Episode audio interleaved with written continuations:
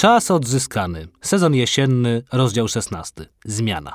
Czas odzyskany to podcast, w którym przyglądamy się ideom. Temu, w jaki sposób obecne są w naszym życiu i skąd się tam wzięły, jak i dlaczego wynikają z naszych historycznych doświadczeń. Pretekstem do każdego spotkania są ostatnie wydarzenia społeczne bądź polityczne, kulturalne bądź popkulturalne. W tym odcinku pretekstem jest Ucieczka Niedźwiedzicy, nowy zbiór opowiadań Joanny Bator, jednej z najważniejszych polskich pisarek, laureatki m.in. Nagrody Literackiej Nike w 2013 roku za powieść Ciemno prawie noc i niemieckiej Nagrody Literackiej imienia Hermana Hessego, znawczyni kultury i społeczeństwa Japonii. Bohaterki Bator i, bodaj po raz pierwszy opisani przez nią cokolwiek życzliwie mężczyźni, zmagają się właśnie z tytułowym pojęciem tego odcinka ze zmianą. Albo jej rozpaczliwie pragną, albo też przychodzi ona do nich z zewnątrz. Wówczas stawia przed faktem dokonanym i każe odnaleźć się w nowym świecie, w nowym ciele, w nowym życiu, w rzeczywistości, w której wszystko jest inaczej niż było jeszcze przed chwilą i niekoniecznie tak inaczej, jakby sobie tego życzyli. Pragnienie zmiany i sama zmiana nie jest w dziejach pojęć niczym nowym. To Owidiusz w dziele, któremu zmiana dała tytuł, pisał, cytuję, W nową postać zmienione chcę opiewać ciała. Bogi, wasza to wszechmoc tych zmian dokonała, wy mój zamiar wspierając od początku świata, pieśń ciągłą aż po moje doprowadźcie lata. Koniec cytatu. Rzymski poeta, czerpiąc z greckiej mitologii opowiedzianej przez Greka, czyli z Metamorfos albo Złotego Osła Apulejusza, przedstawiał dzieje świata jako ciągłą fluktuację materii i formy kształtowanych przez żywioły, szczególnie ogień i wodę. Zmiana była dla mnie unikniona. Jak wieki wcześniej Heraklit z Efezu, przeciwstawiający się poglądom Eleatów, jakoby w ogóle ona nie zachodziła, Owidiusz uważał, że wszystko płynie i nie ma co mówić o tym, że dany byt jest nam dany w swojej entelechi, czyli ostatecznym kształcie. Jedyna stała to brak stałej. Jedyna pewność co do obrazu danej rzeczy to to, że kiedyś ten obraz będzie inny. Skąd jednak zmiana przychodzi? Czy mamy wpływ na to, jaka jest? Na najbardziej banalnym przykładzie, czy mamy wpływ na to, że nasze skóry marszczą się, że krew nie płynie już w żyłach tak szybko jak kiedyś, że głos nam się łamie? Niektórzy filozofowie, na przykład Arystoteles, uważali, że jakkolwiek poszczególne cechy danego bytu, jego akcydensy, ulegają metamorfozom spowodowanym działalnością zewnętrznego świata, bytu substancja pozostaje wciąż taka sama. Inni, że zmiana zapisana jest w strukturze rzeczywistości. Tak sądził Georg Wilhelm Friedrich Hegel, twierdzący, że obiektywny świat jest w swym jestestwie tym samym, co świat myślany. Natura świata myślanego i myśli polega zaś na tym, że wiecznie się ona samoaktualizuje, na dialektycznej zasadzie tezy i antytezy, z których następnie będzie wychodziła synteza. Punkt dojścia dziejów świata był jednak określony i wszystkie te przemiany służyły temu, aby się w nim znaleźć. Zejdźmy jednak na ziemię. Nie mówmy o zmianach ogólnych, ale o takich, które toczą nasze pojedyncze życia. Czasem opętańczo ich pragniemy. Tak jest w przypadku bohaterek i bohaterów opowiadań dramatów Antona Czechowa, wypatrujących momentu, od którego w ich życiu wszystko będzie zupełnie inaczej. Momentu, w którym udadzą się do mitycznej Moskwy, a tam całe życie będzie lepsze. Będzie prawdziwe, bo na rosyjskiej prowincji, gdzie mieszkają, wcale prawdziwe nie jest. Taka zmiana jednak do nich nie przychodzi, bo też sami i same nic nie robią, aby przyszła. Zamiast ją sprokurować, pokornie czekają aż zjawi się w ich życiach. W efekcie omija je jak najszerszym łukiem z możliwych. Co zaś zrobić, kiedy zmiana przychodzi, lecz jest nam niekoniecznie życzliwa? Taki sposób można mówić przecież o zmianie politycznej, która manifestuje się sama, bądź ktoś jej w tym pomaga, jak, reinterpretując Hegla, proponował francuski filozof Georges Sorel. To szczególne pytanie w Polsce, w której hasło zmiany, koniecznie z przymiotnikiem dobra, w 2015 roku i latach, które nastąpiły po nim, na trwałe weszło do języka, stając się synonimem rozwalenia wymiaru sprawiedliwości i sądownictwa konstytucyjnego, dzielenia Polaków na lepszych i gorszych podle najbardziej esencjonalnych kryteriów. Można o niej mówić ironicznie, jak mówił dr Radziwiłek w Królu Szczepana Twardocha. Cytuję: Pan Shapiro, pan wiesz, że czasem zmiana jest. Świata się zmienia. Był car, cara nie. Nie Polski, Polski, Polska jest. Był kum, nie jest. Zmiana jest dobra. Zmiana trzeba kochać. Do zmiana trzeba dostosować się. Koniec cytatu. Można jednak stwierdzić, że dostosowywać się jednak nie chcemy. O tego rodzaju zmianach, przemianach, metamorfozach, które, jak śpiewała Korea Jackowska, tworzy człowiek, ale też o tych, które do niego przychodzą, rozmawiam z Joanną Bator. Interesuje mnie, w jakie zmiany obfitowało jej życie i jakie przerobiła na literaturę. Jak różni się jej pisanie osiadłe, które uprawia od paru lat, od pisania w podróży. Zapraszam.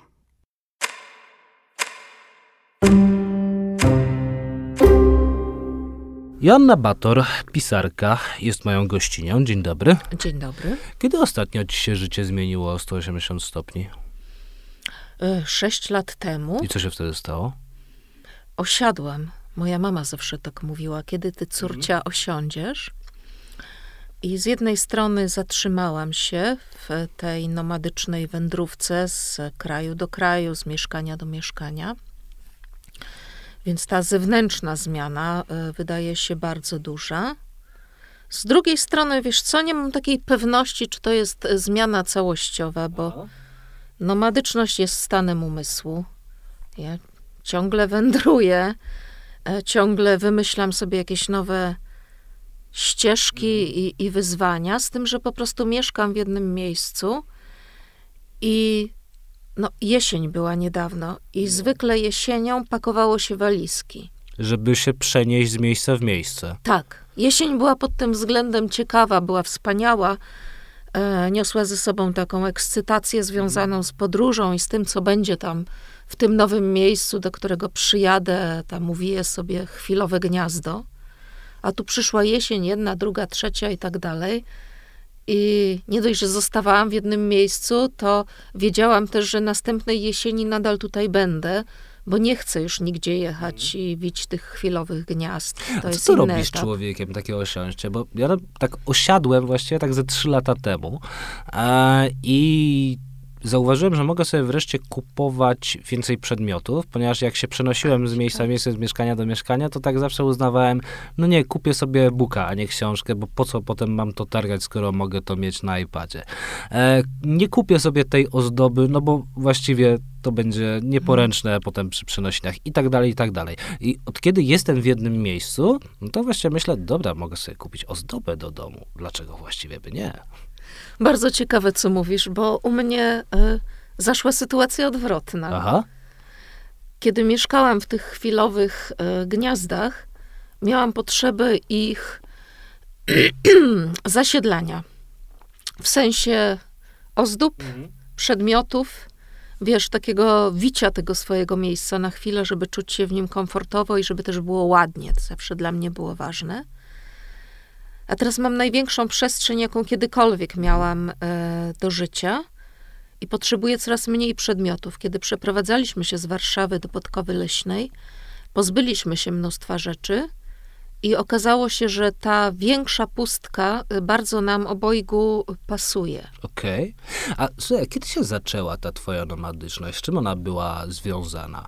Bo można by postawić taką trochę naiwną psychologicznie tezę, że z tym, że byłaś jako małe dziecko oddana przez rodziców do dziadków, w sensie, że no nie miałaś tego, tak, takiej stałości tego rodzinnego, tego rodzinnego domu, który niby zawsze jest i człowiek myśli, że nawet jak całą planetę zmiecie, to ten dom tak czy siak będzie. E, na pewno, e, wiesz, to doświadczenie było formujące, było oczywiście też traumatyczne, bo za każdym razem, kiedy moja matka odchodziła, myślałam, że już nigdy nie wróci. Wiesz, to cię ustawia emocjonalnie na całe życie. To jest fundament, który możesz potem wzmocnić, osuszyć, ale on zawsze będzie. Taka, takie poczucie bardzo radykalnej bezdomności. Przez pierwsze, najważniejsze emocjonalnie sześć lat życia. Później przez 12 lat mieszkałam e, z rodzicami na Piaskowej Górze to był Czyli w Wałbrzychu. W Wałbrzychu. E, okres szkolny, który dla mnie nie był przyjemną przygodą. Ty też nie lubiłem szkoły. Nie, to czasem mam takie sny, wiesz, że budzę się przerażona, e, bo śniło mi się, że ja zaraz muszę wstawać i hmm. iść do szkoły.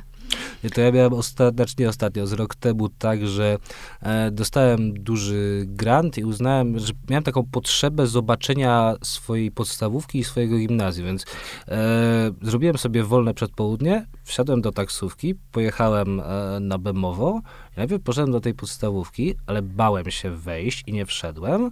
Zadałem, dobrze, pojadę zobaczyć to gimnazjum. Równo tak samo. To znaczy, że okrążyłem je tak ze trzy razy. Zapewne jeśli ktoś mnie tam obserwował, to uznał, że jestem jakimś pedofilem, który patrzy sobie na, na, na dzieci. Straszne. E, ale też e, od odwagi, żeby wejść, nie miałem kompletnie. Ja wróciłam do swojego liceum w okolicach e, ciemno prawie noc. Mhm. I pierwszy raz wtedy od, od matury tam weszłam. I to była jedna z tych e, przygód też zabawnych, bo była tam gazetka ścienna. Ja byłam w tej gazetce, mhm. był artykuł wycięty chyba z wyborczej. Natomiast nie, nigdy za żadne skarby świata nie chciałabym powtórzyć tej drogi. E, to, że tak źle się czułam w szkole, spowodowało też, e, zwiększyło, zintensyfikowało moje poczucie bezdomności. No bo to już niby byłam z rodzicami, później urodziła się moja młodsza siostra, która była taką fajną obecnością, taką fajną, tłustą kulką, bardzo, bardzo miłym dzieckiem. E, ale no, nie, nie byłam szczęśliwa w tych wszystkich e, ocennych dyskursach szkolnych, więc już wtedy byłam nastawiona e, na to, że ruszę w świat, i to moje nastawienie było i współtworzone i podtrzymywane w domu, wiesz. E, ta pierwsza zdolna córka, prawie syn pierworodny mhm. i moi rodzice sukces utożsamiali z wyjazdem z Wałbrzycha. To jest wyrwaniem się. Sukces to jest zmiana. To jest zmiana, tak, bo nie mieli nic przeciwko miastu, które im akurat dało, wiesz, emancypację, mhm. mieszkanie, jakiś względny w porównaniu z poprzednimi pokoleniami jednak sukces. Mhm. Jednak dla nich e, sukces e, był zmianą, tak? No dobra, i jeśli dobrze liczę, ty masz 22 lata w momencie przełomu, kiedy się jakoś otwierają granice i wreszcie z Polski a, wyjeżdżać można. A w którym momencie ty uznałaś, że ta zmiana, której ty chcesz, to jest zmiana, która realizuje się poza granicami naszej ojczyzny? E, zawsze od dziecka marzyłam o podróżach, jak to się mówi banalnie, w sensie, żeby zobaczyć, co jest za horyzontem. Wałbrzych jest takim długim miastem wgniecionym między góry, z zasłoniętym horyzontem. I wiesz, gdzieś tam kawałek dalej był Wrocław, w którym zawsze wcześniej kwitły forsycje i były teatry. A jeszcze dalej był świat. Więc to samo pragnienie podróży y, narodziło się bardzo wcześnie. Wiesz, straszenie dzieci, y, pamiętasz, cyganami. No, albo czarną wołgą. Czarno, I wszystkie te, te, te straszenia, wszystkie te strachy związane były jednak z jakąś podróżą. Mhm. I przyjdą, że cię zabiorą, że cię wyrwą Przyjdą cyganie stąd, i cię zabiorą. Że będzie ja zupełnie inaczej. Wiesz, no. nic. No. Natomiast realnie podróże stały się możliwe, kiedy wyjechałam na studia. A ty wyjechałeś do Warszawy czy do Wrocławia? Najpierw do Wrocławia no. kulturoznawstwo, a później właściwie zaraz po y, magisterce studia doktoranckie w Warszawie. No. I wtedy stały się możliwe te podróże na dłużej, związane ze stypendiami. No tak, no, mm. znam to, bo, bo sam to uskuteczniam. Też przez to tak, tak. przeszedłeś i, to jest fajne. idziesz. Na, najwspanialsze to było, bo raz, że wyjeżdżasz i dwa, że wyjeżdżasz w środowisko, mm. w którym e, tym, co masz robić, jest rozwijanie się, wiesz, poszerzanie granic własnych własnego umysłu. I dokąd ty wyjeżdżałaś wtedy? Bo Japonia była trochę później chyba, nie? I mhm. dokąd były te pierwsze właśnie wy... znaczy, wycieczki to jest złe słowo. Te wyprawy, podczas których, no jak rozumiem, jako że to były lata 90., to ty rzeczywiście doświadczałaś gigantycznej zmiany i widziałaś zupełnie, zupełnie inny świat. Jeżeli dzisiaj, no powiedzmy w Warszawie niby jest tak samo jak w Paryżu, jeśli chodzi o to, nie wiem, że kawa kosztuje tyle samo w knajpie i że w ogóle jest knajpa z kawą i ta kawa jest dobra, mm. że możesz za nią zapłacić kartą, że w kinach są te same filmy, whatever. No, jak podejrzewam, wtedy to rzeczywiście musiało, musiało być zupełnie inaczej. E, tak, tego już się tak dobrze, wiesz, nie, nie pamięta, tak? E, zaczynało się od Niemiec. A może jeszcze ci powiem, pierwsza była taka podróż jeszcze przedstypendialna, najodważniejsza rzecz, jaką zrobili moi rodzice, którzy nie są podróżnikami, mówiąc oględnie. Podróż samochodem do e, wówczas jeszcze Jugosławii. Okej. Okay. Więc to pierwsze zetknięcie, że pieniądze ze ściany, milion rodzajów e, lodów, to był Wiedeń. Dla, okay. dla, wielu z nas z Polski południowo-zachodniej Wiedeń był mm. takim pierwszym e, miastem z tego lepszego świata, który widzieliśmy. I to pamiętam najwyraźniej. A studia doktoranckie to były Niemcy najpierw. A Niemcy gdzie? Pierwsza była Bryma. Nigdy nie byłem. Bardzo piękne miasto. Wiesz, jeszcze takie głodowe stypendium. I pamiętam, że żywiłam się w sklepie Aldi. Bo chciałam sobie kupić dobry aparat fotograficzny. Ale słuchaj, to jest doświadczenie każdego Z- polskiego naukowca, że on dostaje ten hajs Tak. i jedzie i myśli, dobra, to ja wydam połowę tego, a resztę zaoszczędzę. Miałem to, jak pierwszy raz byłem w Stanach i uznałem, że przeżyję tutaj za 20 dolarów dziennie, a za resztę tego, co zaoszczędzam, to nie wiem, sobie nowy komputer kupię.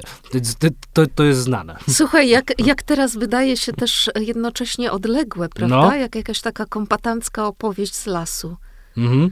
I kupiłam sobie Minoltę, która była najlepszym aparatem fotograficznym, najbardziej kochanym, jaki, jaki miałam.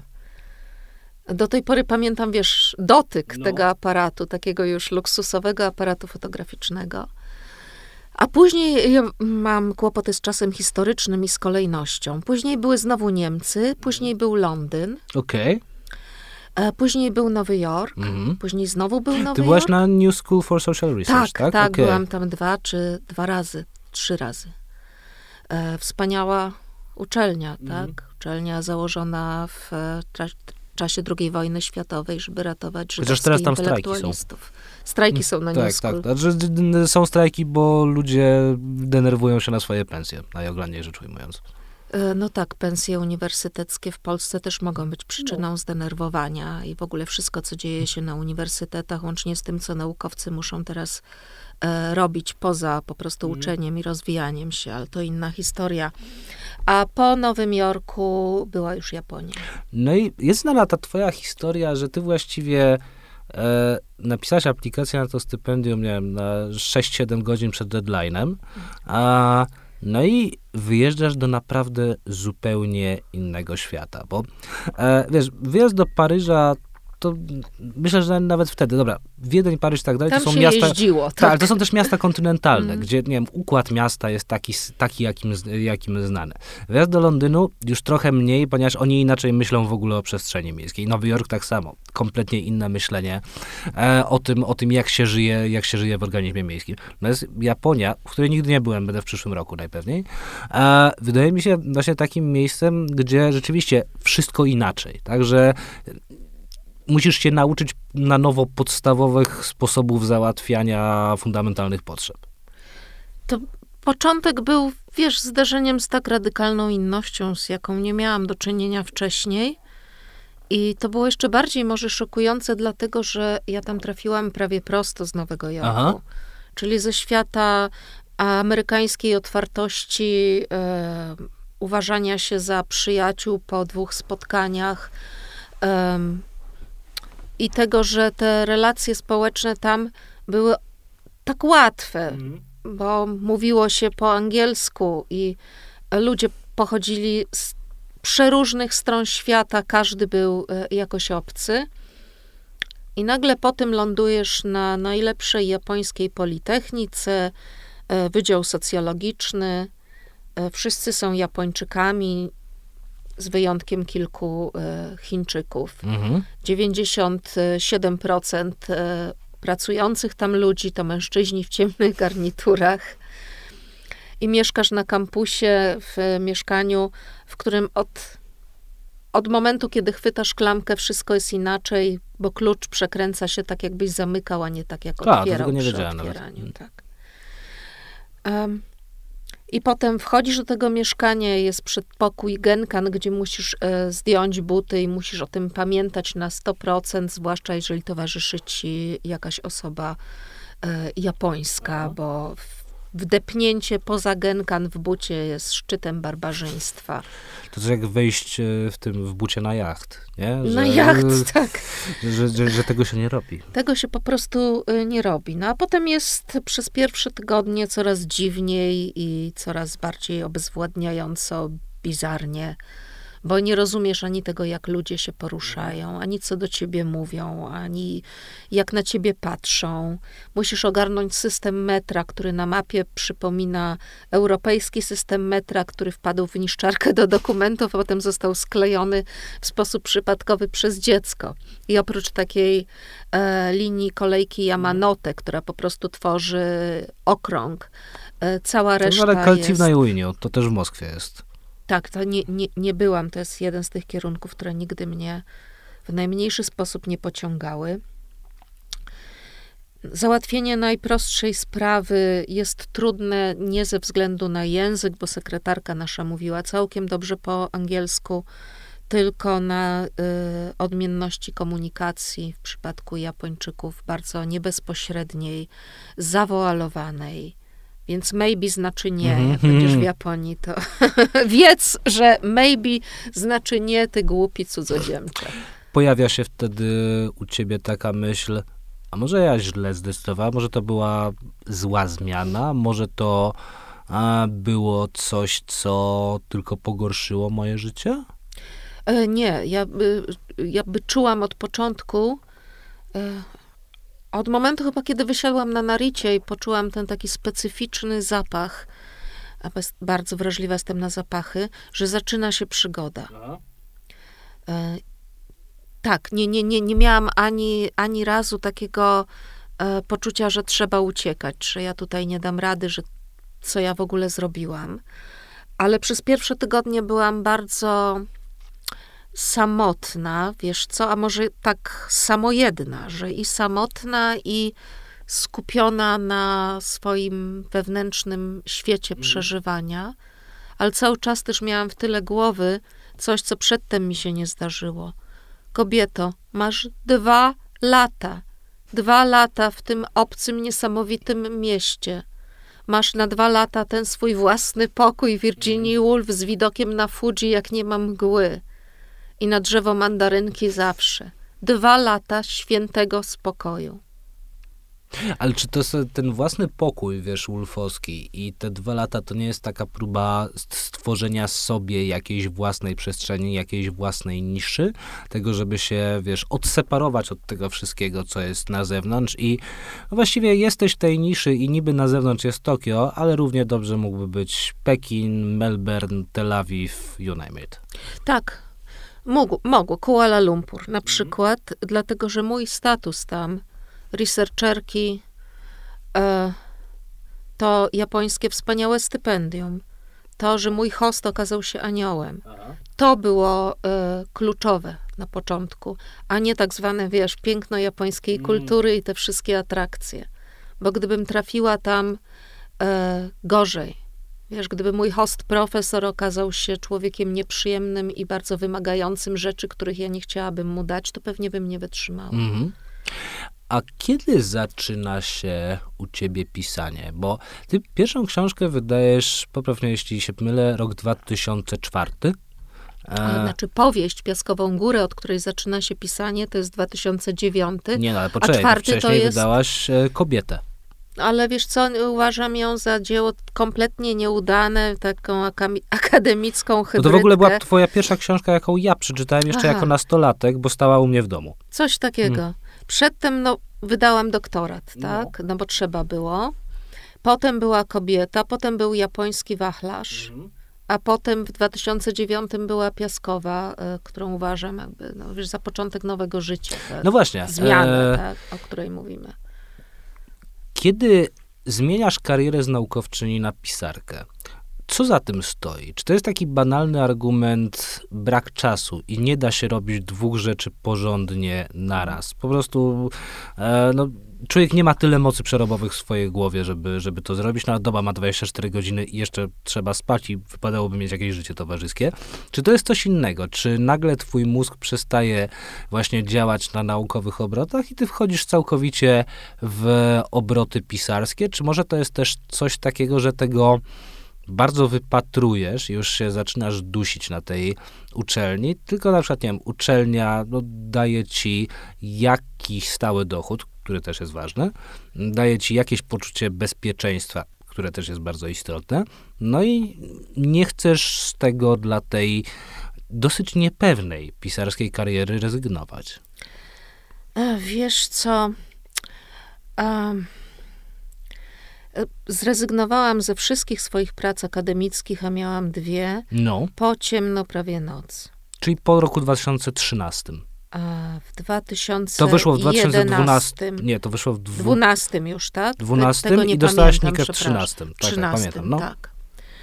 E, ale pisałam tę książkę Ciemno prawie noc też w Japonii na Mhm. ostatnim stypendium.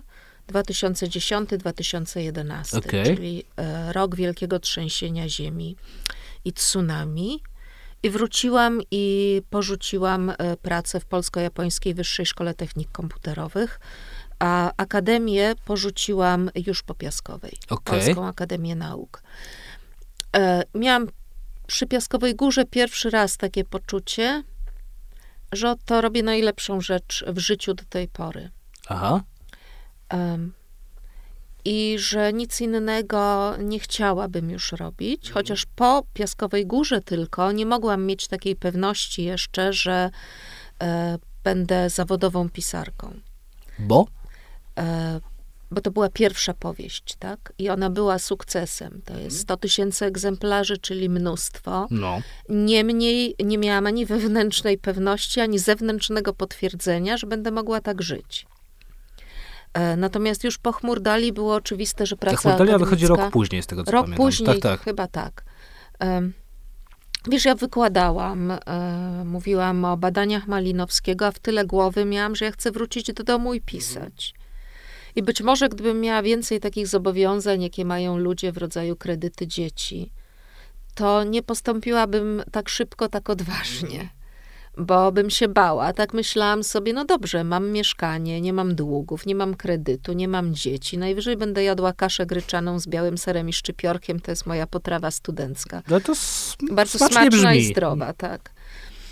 E, A po ciemno to stało się już oczywiste, że ta praca akademicka mogłabym ją traktować jako hobby, a nie Mhm. źródło utrzymania. A jak zareagowali twoi koledzy i przełożeni? Bo ja pamiętam taką y, anegdotę, którą w swojej autobiografii zapisał Salman Rushdie, o tym jak on właśnie jeszcze przed wydaniem Dzieci Północy pracował w agencji reklamowej w Londynie i właśnie poszedł do swojego szefa i powiedział, że no, zwalnia się, bo chce dokończyć powieść. Na co jego szef powiedział, czyli chce pan podwyżkę. On mówi, nie, nie, zwalniam się, bo chcę dokończyć powieść. To jak dużą podwyżkę pan chce?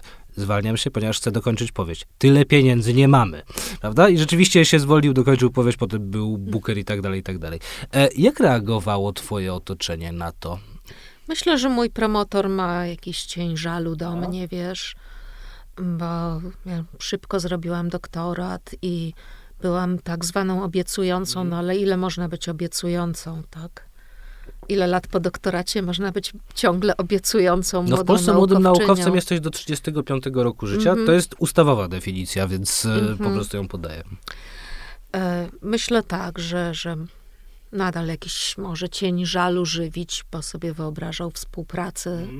Byłam jego chyba drugą doktorantką.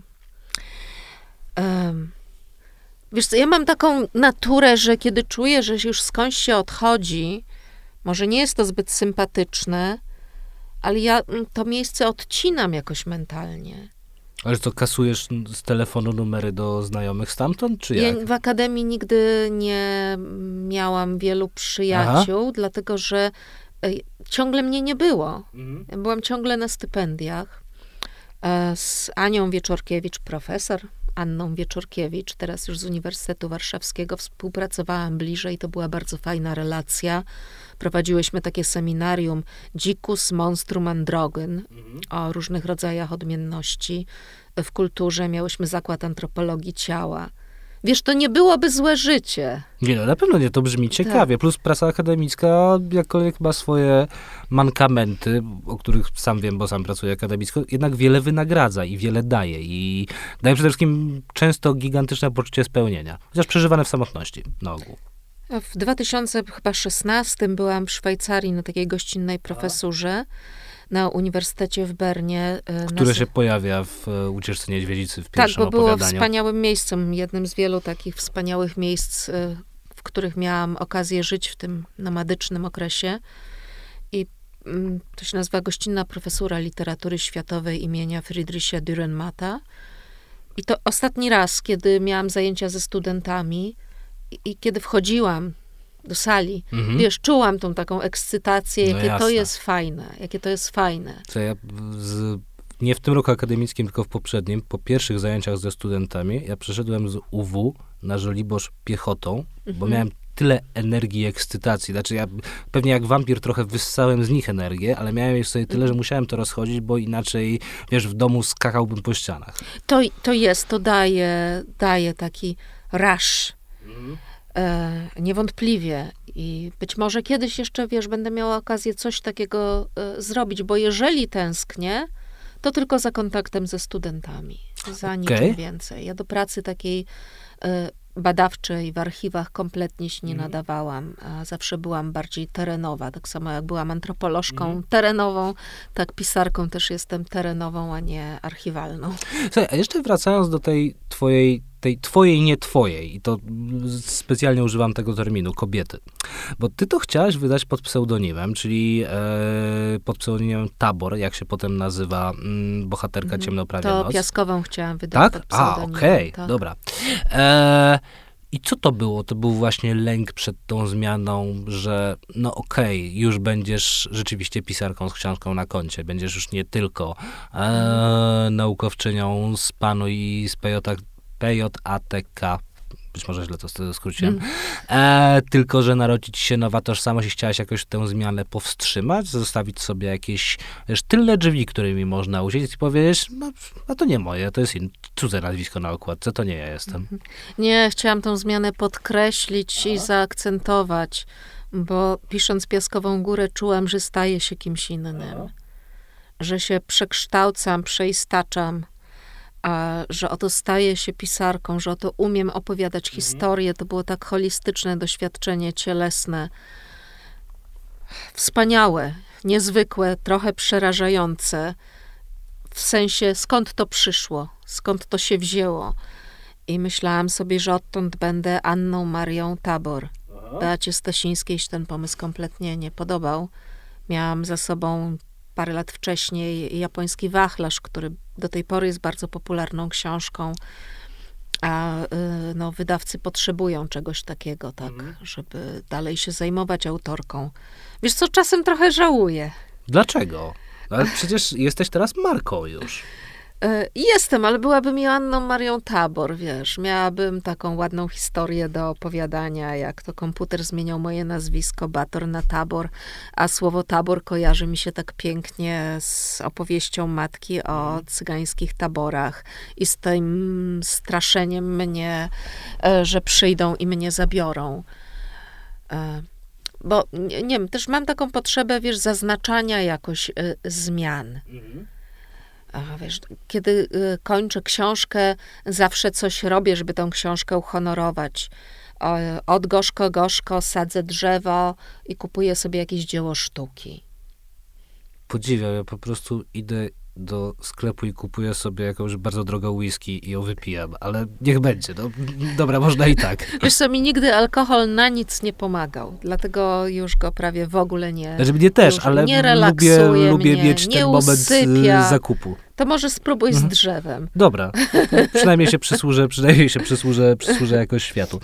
A kiedy patrzysz, na, kiedy patrzysz na współczesny świat, kto jest bardziej chętny na zmianę? Kobiety czy mężczyźni? Bo z moich obserwacji, ale ja jestem od ciebie no, trochę młodszy, e, z moich obserwacji wynika, które tam poczyniłem przez 30 lat swojego życia, że przynajmniej w mojej generacji dziewczyny są na zmianę dużo bardziej chętne, że to mężczyźni raczej lubią sobie ugrzęznąć w takich, nie wiem, kolejnach, które już sobie a, wyżłobili, wypracowali, które są i może są niewygodne, ale, ale są i, i jest w nich bezpiecznie. Kobiety zdecydowanie. E, I mówię tutaj nie tylko o swoim pokoleniu, czyli pokoleniu kobiet, które wchodziły w dorosłość w okresie transformacji, czy tuż po e, upadku komunizmu, e, ale też starszym. Wiesz, pamiętam taki czas, kiedy w Wałbrzychu upadły kopalnie i e, no to, to był straszny czas. Ci faceci z oczami obwiedzionymi węglową obwódką, stojący pod sklepami, wiesz, z piwem.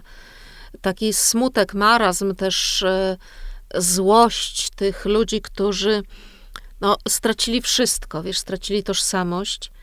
I wtedy kobiety zaczęły działać. Wiesz, górnicy dostawali jakieś odprawy, no ale weź zrób z górnika biznesmena. To były jakieś pojedyncze przypadki, że potrafili się przekwalifikować, przetransformować na bycie tutaj rekinami, czy choćby płotkami kapitalizmu. E, kobiety zaczęły wyjeżdżać do Niemiec. Aha. Wiesz, są takie piękne historie sukcesu, że wyjeżdża kobieta pracować i po 10 latach ma wielką firmę, zatrudnia inne kobiety. Aha. Takie historie sukcesu. To w gorzko-gorzko jest o tym, że kiedy właśnie mm, no, padają granice, to kobiety są dużo bardziej Chciałem powiedzieć, że przedsiębiorcze, to jest złe słowo. Przedsiębiorcze też w kontekście przestrzeni, że mogą się przemieszczać, że chcą się przemieszczać, że właśnie nie mają najmniejszej, najmniejszej ochoty osiąść. Ta e, męska tożsamość była e, określona bardzo sztywno. E, mężczyzna zarabia poza domem. Mhm. E, I jeśli zarabia w tych strukturach jeszcze przedkapitalistycznych, no to naprawdę ma niewielką e, możliwość jakiegokolwiek ruchu, niżby w kapitalizmie mężczyźni mhm. mogli poruszać się swobodnie i po prostu byli szczęśliwi i tak dalej, ale na pewno, ja na pewno troszeczkę bardziej. E, natomiast kobieca tożsamość była też określona jasno, ale dawała paradoksalnie większe znaczy, możliwości Były tam otwarte ruchu. drzwi jakieś, tak? Były. Że mogło coś przez te drzwi wpaść, jakiś Wiesz, ożywczy podmuch wiatru. Kobiety pracowały i w domu, i poza tak. domem. Tak jak moja matka, która pracowała całe życie właściwie na trzech etatach. Wiesz, była nauczycielką WF-u, mhm. zajmowała się całym domem. Oprócz tego jeszcze prowadziła takie zajęcia korekcyjne dla krzywych kręgosłupów. I wiesz, i one po prostu wiedziały, że muszą dać sobie radę. E... Nawet jeśli nie miały świadomości feministycznej w sensie, że są mhm. opresjonowane, musiały musiały po prostu dać sobie radę. To w twoim nowym zbiorze opowiadań jest ta mm, historia hotelu Sudety, która się, który się pierwszy raz pojawia w opowiadaniu, którego bohater, głównym bohaterem jest Blady albo Ace, jak on, jak on sam, e, sam o sobie mówi. Hotel Sudety, przynajmniej ja go tak odczytałem, popraw mnie, jeśli to nie był twój zamysł, to jest miejsce, w którym się przed zmianą chronisz. To jest miejsce, w którym, wiesz, może przechodzić wielka wichura przez całą rzeczywistość, przez życia wszystkich, których znasz, a ty masz swój taki schowek i ciebie tam to wszystko, ciebie tam to wszystko nie dosięgnie. Jakie ty znasz właśnie przypadki ludzi, którzy się chronią przed zmianami? Jakich widzisz? Tylko tutaj taka uwaga, to jest Acze, tak jak e, wybielacz Acze, mój bohater, bo jest blady. A, to ja zawsze czytałem właśnie Ace, ten wybielacz. Tak? Tak. A w takiej po, e, powszechnej świadomości w języku potocznym funkcjonuje jako acze, nie? Kupuje się acze. Ja zawsze prosiłem w sklepie z chemią o Ace. Serio? Serio, tak, tak, tak. Okej. Okay. E, jakie znam miejsca, i przypadki, wiesz, ludzi, którzy się przed zmianą chronią, którzy widzą, że ten mm. wind of change sobie już zawiewa, a oni stwierdzają, ja nie, buduję sobie falochron i się przed tym wind of change chronię. Wiesz co, takim e, przypadkiem, który obserwuję przez e, całe swoje ponad 50-letnie życie, e, są moi rodzice. Aha którzy są ludźmi o osobowości skrajnie lękowej, oboje, i przez całe życie podtrzymywali się w tych lękach. I oni próbowali różnych zmian, natomiast zawsze wracali do punktu wyjścia. O, to są ludzie, którzy przez 8 lat e, przeprowadzali się z domu do domu, żeby wrócić na Piaskową Górę. Okay. Już nie do mieszkania, ale domu, szeregowca, przypominającego najbardziej mieszkanie, w którym spędzili 50 lat życia. To trochę jak te wyjazdy, e, wiesz, ludzi, którzy musieli wyjechać z jakiegoś miejsca i szukają sobie miasta, które im będzie najbardziej przypominało. To jak, to, to jak Stanisław Lem, który się przeprowadził do Wiednia, bo najbardziej mu przypominał, przypominał Lwów. Albo Greenpoint. No, tak, tak, tak, tak, który też jest jakąś zamkniętą, zamkniętą, zamkniętą enklawą, nie? Greenpoint i ludzie, z których zrobiłam postaci w e, Chmurdali, Aha. E, którzy albo mówią o tym, że wrócą, albo ściągną rodzinę. Mhm i tkwią, wiesz, w tych e, mieszkaniach przypominających mieszkania w Wałbrzychu mm. czy w Zamościu e, i jedzą w restauracjach takich jak e, restauracje i bary w ich miastach i nigdy nie uczą się angielskiego.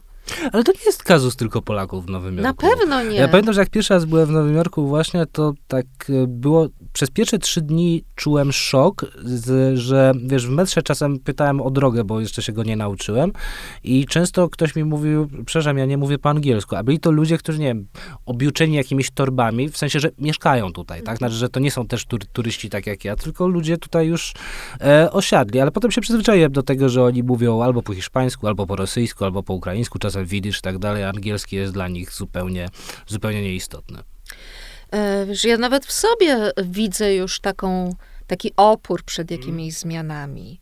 Wiesz, No właśnie, że nie chcę mieć więcej zaczyna? aplikacji w Aha. telefonie. Nie mam blika, no bo już nie chce mi się więcej mieć, wiesz. Ja też się przed blikiem broniłem, zacząłem go używać dwa miesiące temu. To jest mega wygodne. E, Słuchaj, gdybym miała blika, to udając się w daleką drogę i biorąc złą torebkę, a mając telefon, bym sobie poradziła. No. może go w końcu sobie założę, ale czuję taki... Ale ja też się właśnie tak broniłem, że po jaką cholerę mi Mhm. coś nie, nowego. Ja to wszystko tak. już mam. Wiem, wie, wie, wiem co jest. czym No. mówię, tak. Ale kiedy się to u ciebie właśnie zaczęło? Bo ja jestem cały czas jakoś chętny na zmiany i mam coś takiego, że ja, wiesz, że ja ich wypatruję. To znaczy ja mam takie naiwne przekonanie, że kiedyś moje życie całkowicie się zmieni. I właściwie nie widzę powodu, dla którego miałoby się zmieniać, bo jestem i spełniony prywatnie i zawodowo, jest mi dobrze, jestem w miarę zamożnym człowiekiem, jest okej. Dlaczego ja tego wypatruję? Nie wiem. Tak? I zapewne gdyby się jakoś bardzo zmieniło, to byłbym jakoś, no, myślę, o wiele mniej szczęśliwy niż teraz. No chyba, że zmieniłoby się jakoś fundamentalnie na o wiele, o wiele, o wiele, e, o wiele lepiej. Więc e, w którym tym momencie przestałaś wypatrywać zmian i uznałaś, jest jak jest, jest dobrze.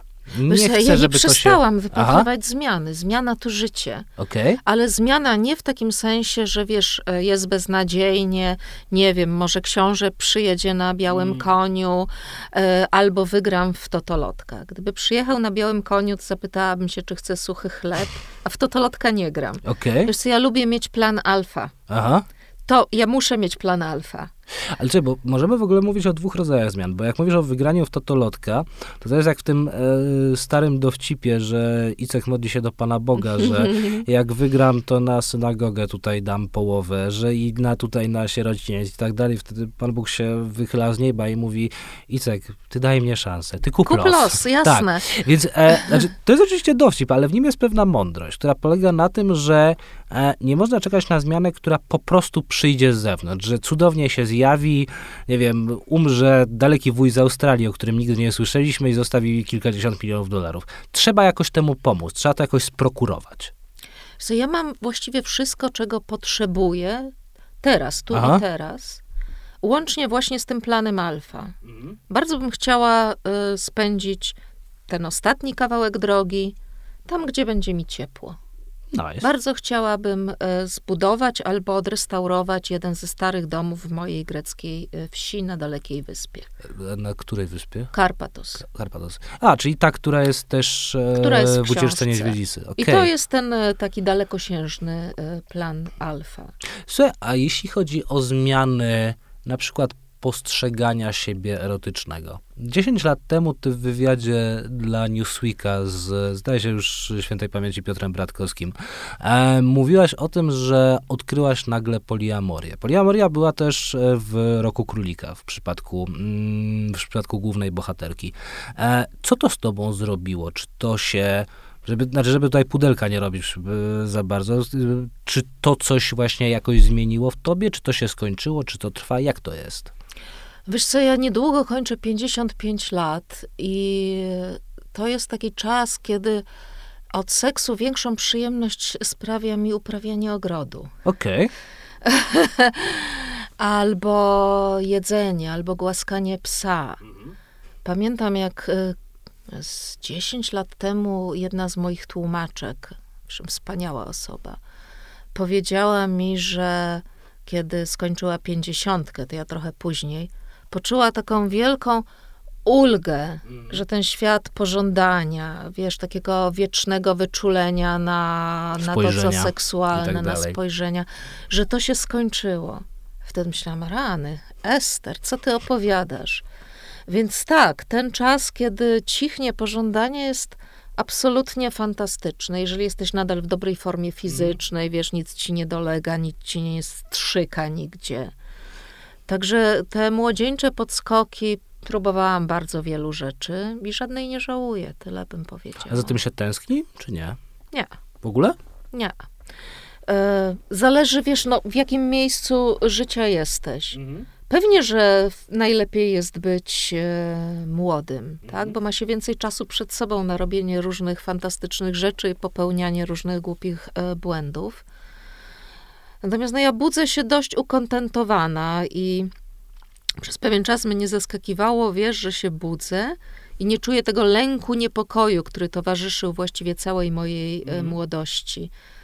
Takiego holistycznego, fizycznego, psychofizycznego lęku, niepokoju związanego z milionem różnych spraw. Czy się uda, czy on zadzwoni, czy się uda, czy nie zadzwoni. Ja Tylko to budzę się spokojna. tam Pamiętasz to Znaczy, no, uczucie? pamiętam z czasów sprzed takiej stałej relacji, jak Mm. miałem takie, no powiedzmy z dwa lata takiego wesołego życia kawalerskiego, Mm.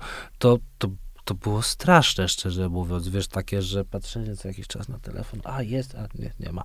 W życiu, po prostu nigdy więcej. tak, nigdy tak. więcej. E, Koniec wiolettowania, jak e, mówimy z dziewczynami. Ale Do dzisiaj też pamiętam, jak bardzo czekałem na wiadomość od kogoś i miałem telefon w drugim pokoju, ale słyszę, że coś przyszło i myślę sobie, Jezu, ja już jestem królem życia. Idę, patrzę, że tam kurwa, Aha. jakieś fałszerstwa wyborcze w Stanach, jakieś z New York Timesa powiadomienie z aplikacji. No idiotyzm zupełny. Co ja mam nawet wyłączone wszystkie powiadomienia e, w telefonie, dlatego że na żadne specjalnie nie czekam. I kiedy przeczytam te wiadomości, to zależy tylko od tego, kiedy będę miała chwilę, wiesz, czasu. A nie masz takiego poczucia, że jakaś zmiana na świecie może ciebie też a, no, wprzęc w swoje, w swoje, w swoje, w swoje koła.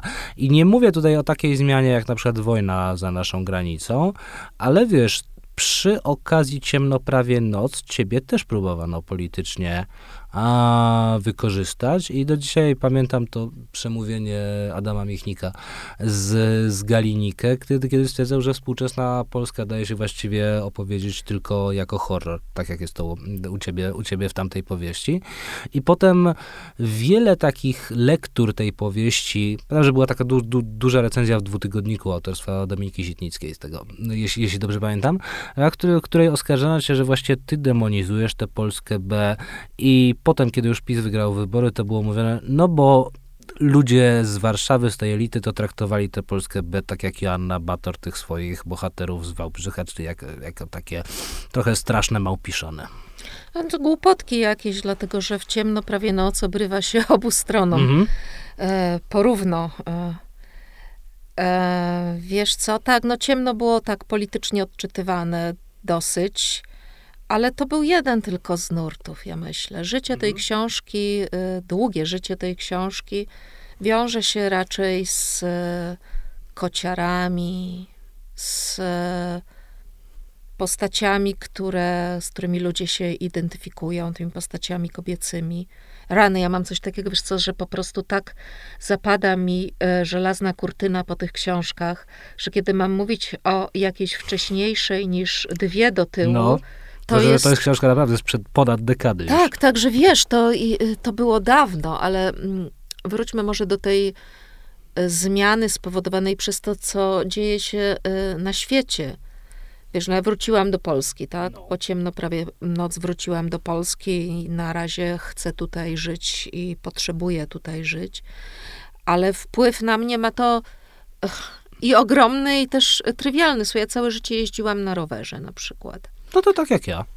Znaczy E. tylko, tylko, że ja tylko wiosną i latem, bo nie lubię jeździć Ja do minus zimno. pięciu jeździłam. Zazdroszczę. e, Znaczy zazdroszczę i podziwiam. Te, teraz sama, sama siebie podziwiam. Dwa lata temu, od dwóch lat mam samochód, bo mieszkam na wsi i pojawiła się taka myśl, a co jak będzie trzeba szybko dojechać na lotnisko, albo Mhm. w ogóle szybko Tak. gdzieś jechać, e, a nie będzie działała komunikacja, nie będzie kolejki WKD, albo w ogóle trzeba będzie gdzieś wsiąść i przenieść całą rodzinę. I wiesz, mam, e, mam męża, psa i cztery koty. Na rowerze, na rowerze trudno by było. No to ja zacząłem robić prawo jazdy w zeszłym roku, kiedy właśnie wojna wybuchła, bo uznałem, że czasy są takie, że to jest umiejętność, której potrzeba, tak? To znaczy, że e, skończyły się dobre, dobre dni, kiedy można sobie było wybierać, że się jeździ, a Uberkiem, tramwajem, rowerkiem i tak dalej. No tak to widzisz, to znowu się y, rozumiemy. Ja akurat prawo jazdy miałam całe życie, ale po prostu uważałam, że nie potrzebuję auta, Mhm. że rower mi w zupełności wystarczy. I dało mi to większą wolność, wiesz? A słuchaj, a jeśli chodzi jeszcze o zmienianie się wiekowo, wydaje mi się, że każdy ma taki moment, kiedy zaczyna może nie myśleć, ale czuć, że on już nie rozumie tego zmieniającego się świata. Tak? I mam wrażenie, że ty w tej książce bardzo starasz się go zrozumieć, zwłaszcza starasz się zrozumieć y, pewne nowe zjawiska. W tym jedno, które mnie też, jak wielokrotnie mówiłem w tym podcaście, fascynuje, czyli incelizm, e, który jest w przypadku, w przypadku Bladego. Ale czego ty, właśnie, co ty z tego zmieniającego się świata rozumiesz, bądź wydaje ci się, że rozumiesz, a czego już nie? E, żartowałam ostatnio z e, Julkiem Kurkiewiczem, Aha. że dopóki rozumiemy język memów, to jesteśmy młodzi. Hmm.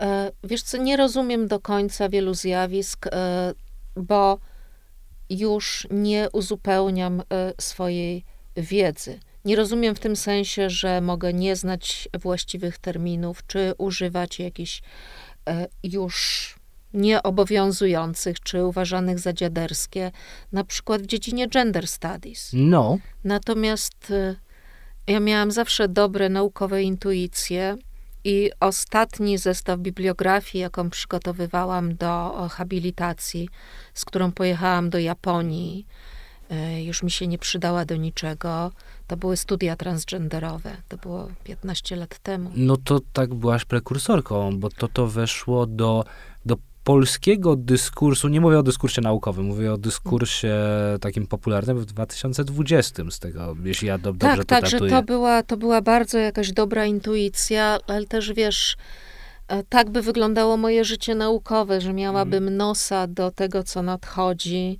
zajmowałabym się tym, a potem pewnie by mi się e, nudziło i byłoby coś nowego. Nie, nie sądzę, żeby to był jakiś satysfakcjonujący Mhm. bardzo los. Niemniej intuicję miałam e, 15-16 lat temu bardzo, bardzo dobrą, ale nie kontynuuję tego. Wiesz, nie jestem pewna, czy mówi się e, interpłciowy, czy interseksualny, który z tych terminów Chociaż masz obowiązuje. postać, która Mam właściwie postać jest genie, genie bądź genia. Ja też się gubię w tym, jak, jak to powiedzieć poprawnie politycznie. Nie? To znaczy, że osobę, która żyje w nie swoim ciele, by tak, by tak, by Kiedyś tak to określano to osoby hermafrodytami, teraz jest to już, wiesz, e, Przebrzmiałe. przebrzmiałe, niewłaściwe i może nawet lekko obraźliwe. No, ja zawsze miałam w sobie taką wielką ciekawość i otwartość. Mhm. Wiesz, też otwartość na język, zaimki, Mhm. feminatywy. Kocham feminatywy, uwielbiam je tworzyć i mnie to cieszy. Wiesz, w taki intelektualny sposób cieszy, co można zrobić z językiem. A słuchaj, do jakich zmian człowiek ma prawo? To znaczy, jak przeprowadzanie jakich zmian ty byś, o, to źle zabrzmi, chciała ograniczyć ludzkości, albo poje, właściwie pojedynczym jednostkom? A, I pytam e, właściwie no, w, w kontekście pierwszego tego opowiadania, czyli ucieczki niedźwiedzicy, w której bohaterka decyduje się na zmianę najbardziej fundamentalną, czyli z przejścia z bytu w niebyt. I kiedy to czytałem, to przypomniało mi się zdarzenie no, z jesieni e, zeszłego roku, mm, czyli odejście Żanalika Godarda, który zdecydował się na no, wspomagane chemicznie samobójstwo przy eutanazję, e, która jest w większości krajów a, niedostępna. I kiedy przeczytałem o tym odejściu Godarda i kiedy czytałem Ucieczkę Niedźwiedzicy, to mi właściwie e, miałem wrażenie, że no kurczę, no, to jest ta fundamentalna zmiana, do której każdy powinien mieć prawo, tak? To znaczy, że decyzo, de, zadecydowanie o zakończeniu swojego życia, zadecy- zadecydowanie o tym, że zmieniam jest w nie ma mnie, jest czymś, co powinno leżeć jak najbardziej w gestii każdego. Jakie jest twoje zdanie na ten temat? Popieram każdą zmianę, która nie rani innych osób ludzkich, ani osób nieludzkich, osób zwierzęcych. I zdecydowanie jestem po stronie eutanazji. Dla mnie takie poczucie, że to jest możliwe, e, byłoby kojące. Mhm. Świadomość, że kiedy zacznę tracić rozum, albo kiedy będę, co gorsze chyba, miała rozum, natomiast moje ciało odmówi posłuszeństwa, że będę mogła powiedzieć, to by było na tyle, e, dziękuję, żegnajcie. E, wiesz, ograniczyłoby bardzo strach przed nie tyle śmiercią, mhm ja jestem w wieku, słuchaj, w którym umierają rodzice ludziom. Ja mam jeszcze e, rodziców, natomiast ciągle gdzieś w moim środowisku ktoś odchodzi. Mhm. I niektóre te formy odchodzenia są dla mnie nie do zaakceptowania. No wiem, przerobiłem to trzy miesiące temu, więc, mhm. więc wiem, wiem, jak to wygląda. Więc bardzo bym chciała, żeby człowiek miał takie prawo, oczywiście ze świadomością wszystkich nadużyć, do jakich mogłoby dochodzić. E, ale wiesz, no jakoś jako ludzie sobie radzimy z niektórymi sprawami, tak? Więc może i z tym udałoby się poradzić sobie tak, żebyśmy mogli odchodzić na swoich prawach. To by było na tyle. Dziękuję bardzo. Dzięki. Joanna Bator była moją gościnią. To był ostatni odcinek tego podcastu w sezonie, który nazywałem jesiennym, a który okazał się jesienno-zimowy, ponieważ myślałem, że on się skończy e, przed e, nowym rokiem, a kończy się już w roku 2023. Wrócimy najprawdopodobniej wiosną. Wypatrujcie. Do widzenia. Do widzenia.